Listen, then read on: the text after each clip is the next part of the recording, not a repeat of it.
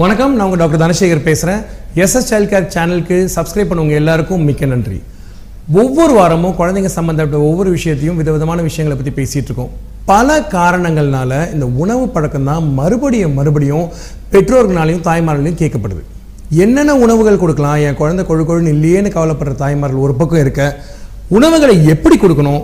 இப்படி கொடுத்தா சரியா வருமா? அப்படின்ற கேள்வி மேலோங்கி நிற்குது இந்த கேள்விக்கான விடை தான் இன்னையோட எபிசோட் இதில் முக்கியமான விஷயம் என்னென்னு பார்த்தீங்கன்னா உணவுகள் குழந்தைங்க கொடுக்குறப்போ நீங்கள் எப்படி உணவுகளை உண்றீங்களோ அதே மாதிரி குழந்தைங்களையும் உண்ண வச்சு பழகிட்டீங்கன்னா பின்ன காலத்தில் குழந்தைங்க வந்து டாக்டர் கிட்ட போயிட்டு சாப்பிடல அப்படின்ற அந்த பிரச்சனையோடு நீங்கள் நிற்க வேண்டிய அவசியம் கட்டாயம் இருக்காது.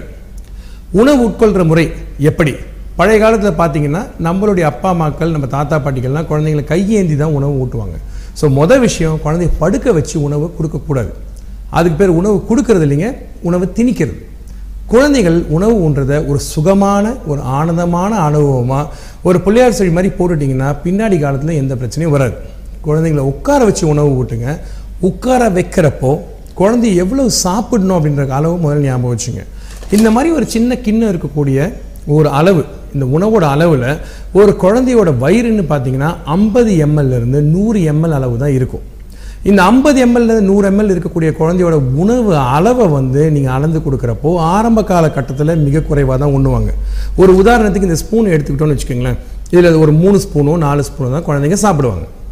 இந்த உணவை கொடுக்குறப்போ நீங்கள் எப்படி கொடுக்கணும்னு பார்த்தீங்கன்னா குழந்தைங்க அழகாக மேலுதட்டுக்கு கீழே உணவை இப்படி வச்சிங்கன்னா அவங்களே விரும்பி சாப்பிடுவாங்க. அது என்னன்னு தெரிஞ்சுக்கக்கூடிய ஒரு ஆர்வம் இருக்கும். ஆனால் இதே இந்த உணவை இப்படி வச்சிங்கனாலோ இல்லை உள்ளுக்கு வச்சிங்கனாலோ குழந்தை என்ன பண்ணுன்னு பார்த்தீங்கன்னா வொமட்ட ஆரம்பிக்கும். இந்த அனுபவம் ஆரம்பத்திலேயே ரொம்ப கஷ்டமாக இருந்துச்சு அப்படின்னா குழந்தையால உணவை வந்து சரியாக உட்கொள்ள முடியாது. ஸோ நீங்கள் உணவை கொடுக்குறப்போ உணவை நல்லா மசிச்சு நல்லா அரைச்சு கஞ்சி மாதிரி இல்லாமல் கூழ் மாதிரியும் இல்லாமல் ஓரளவு குழ குழப்பா உங்கள் வீட்டில் இருக்கக்கூடிய தோசை மாவு பக்குவத்தில் கொடுத்தீங்க அப்படின்னா குழந்தைங்க உண்ண ஆரம்பிப்பாங்க. அறிவியல் சான்று என்ன சொல்லுது? ஒரு குழந்தை ஒரு உணவை எட்டு தடவை கொடுத்தீங்க அப்படின்னா ஒன்பதாவது தடவை தான் அந்த குழந்தை ஏற்றுக்குமாங்க இது ஒரு ஆச்சரியமான உண்மை. ஆனால் அறிவியலை மீறி எதுவும் கிடையாது. ஸோ ஒரு உணவை நீங்கள் கொடுக்குறப்போ மறுபடியும் மறுபடியும் முயற்சி பண்ணுறது ரொம்ப ரொம்ப முக்கியம். இந்த உணவுகள் கொடுக்குறப்போ ஆரம்ப காலத்தில் சின்ன இந்த மாதிரி ஸ்பூன் போக அடுத்து நீங்கள் யூஸ் பண்ணக்கூடிய ஸ்பூன் இந்த மாதிரி இருக்கலாம். இந்த மாதிரி ஸ்பூன் பார்த்தீங்கன்னா அளவு சற்றே அதிகமாக இருக்கும் பெருசாக இருக்கும். அதுக்கப்புறம் நீங்கள் இன்னும் கொஞ்சம் வேறு மாதிரியான ஸ்பூன்ஸ் யூஸ் பண்ணலாம். இந்த மாதிரி நீங்கள் கடைகளில் பார்த்தீங்கன்னா பலவிதமான அளவுகளில் ஸ்பூன்கள் கிடைக்குது. உங்கள் குழந்தையோட உணவு உண்ண உண்ண உணவை அவங்க விரும்பி உண்ண உண்ண நீங்கள் அளவுகளை மாற்றுறது மட்டுமல்லாமல் உணவோட பக்குவங்களும் முதல்ல மாற்றணும் ஒரு உதாரணத்துக்கு பார்த்தீங்கன்னா ஒரு ஆறு மாதத்தில் குழந்தை கொடுக்குறப்போ தோசை மாவு பக்குவத்தில் உணவை முதல்ல ஆரம்பிச்சுட்டு ஏழாம் மாசத்துல குழந்தைக்கு ரவையோட பக்குவத்தில் உணவை கொடுத்துட்டு எட்டாம் மாசத்துல உடைச்ச கடலை உணவு இல்லாட்டி வந்து பார்த்திங்கன்னா கொஞ்சம் குறகுறப்பா ஒரு சம்பா கோதுமையோ இல்லை சம்பா அரிசியோ அந்த பக்குவத்தில் உணவு கொடுத்துட்டு ஒன்பதாம் மாதத்துலேருந்து கொஞ்சம் பெரிய பெரிய பருக்கைகளை கொடுக்க ஆரம்பிச்சிங்கன்னா குழந்தையோட மனசு உணவோட திடத்தையும் ஏற்றுக்கும் ஆரோக்கியத்தையும் ஏற்றுக்கும் செரிமானத்தையும் ஏற்றுக்கும் சக்தியையும் ஏற்றுக்கும் இந்த நாலு குழந்தைக்கு ஒரு சேர அமையும் போது ஒரு வயசில் வீட்டில் நீங்கள் சாதாரணமாக கொடுக்கக்கூடிய உணவுகளை தாராளமாக கொடுக்கலாம். இன்றைக்கி நான் ஒரு முக்கியமான விஷயமும் சொல்ல விரும்புகிறேன் ஒரு வயசுக்கு முன்னாடி நீங்கள் ஜூஸோ இல்லை ஜூஸோடு சேர்த்து தண்ணியோ கொடுக்கணும்னு அவசியம் கிடையாது.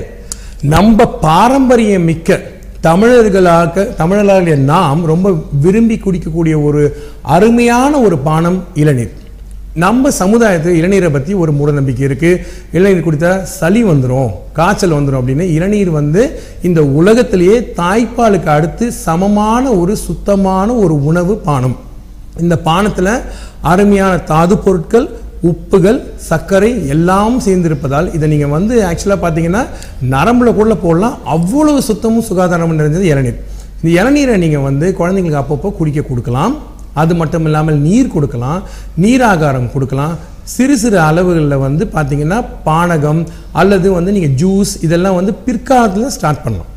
இதெல்லாம் கொடுக்குறப்ப எப்படி கொடுக்கணும்னு பார்த்தீங்கன்னா நீங்கள் ஸ்பூனில் கொடுக்குறச்ச இந்த மாதிரி எடுத்து குழந்தைங்க சிறு சிறு துளியாக உணவுக்கு இடையே கொடுத்தீர்களானால் உணவு விழுங்க கொஞ்சம் சிரமப்படாமல் இருப்பாங்க.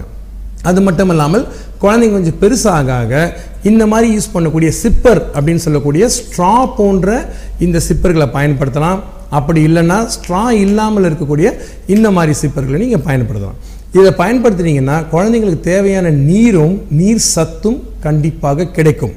ஒரு வேலை செய்கிறதுக்கு முன்னாடி சுவர் சரியா இருந்தாதான் சித்திரம் வரைய முடியுன்ற மாதிரி சில பொருட்கள் சரியாக அமைந்தால் மட்டுமே உணவு பழக்கங்கள் சீராகும். உணவு பழக்கங்கள் சீராகுமே ஆனால் குழந்தை ஆரோக்கியமாக இருக்கும். உங்களுக்கு தேவையான அந்த கொழு கொழு குழந்தை கண்டிப்பாக வரும்.